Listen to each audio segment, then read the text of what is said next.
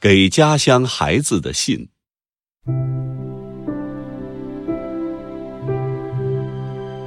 亲爱的同学们，谢谢你们写信给我，一大堆信，我数了数，一共四十封。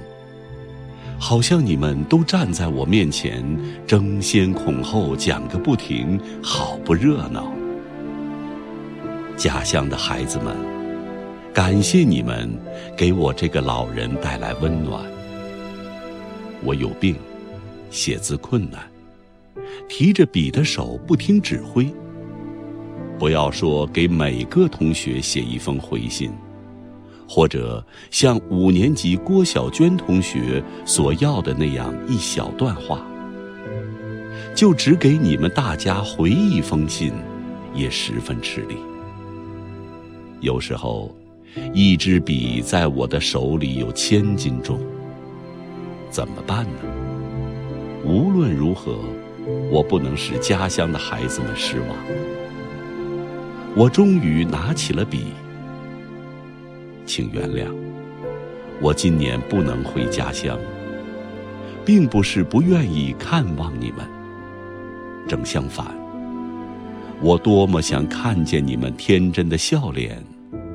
多么想听见你们歌唱般的话语，但是我没有体力和精力支持这样一次长途的旅行。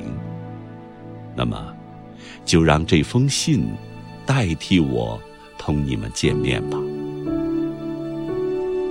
不要把我当做什么杰出人物，我只是一个普通人。我写作。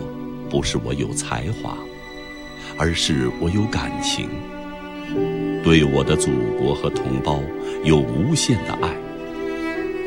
我用作品表达我的这种感情。我今年八十七岁，今天回顾过去，说不上失败，也谈不到成功。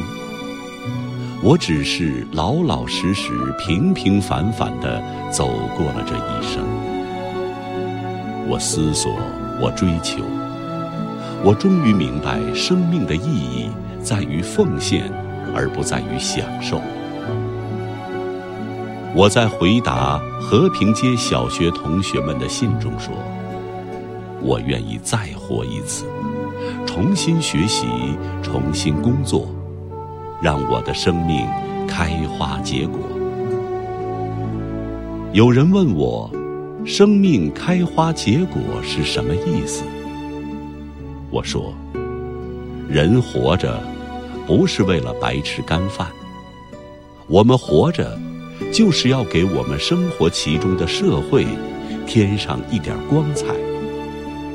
这个我们办得到，因为我们每个人都有更多的爱，更多的同情，更多的精力，更多的时间。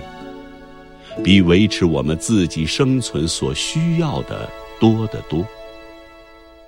只有为别人花费他们，我们的生命才会开花。一心为自己，一生为自己的人，什么也得不到。我和别人一样，也希望看到自己的生命开花，但是我不可能再活一次。过去我浪费了不少的光阴，现在我快走到路的尽头，剩下的日子已经不多了。我十分珍惜这有限的一分一秒。亲爱的家乡的孩子们，我真羡慕你们，你们前面有无比宽广的道路，你们心里。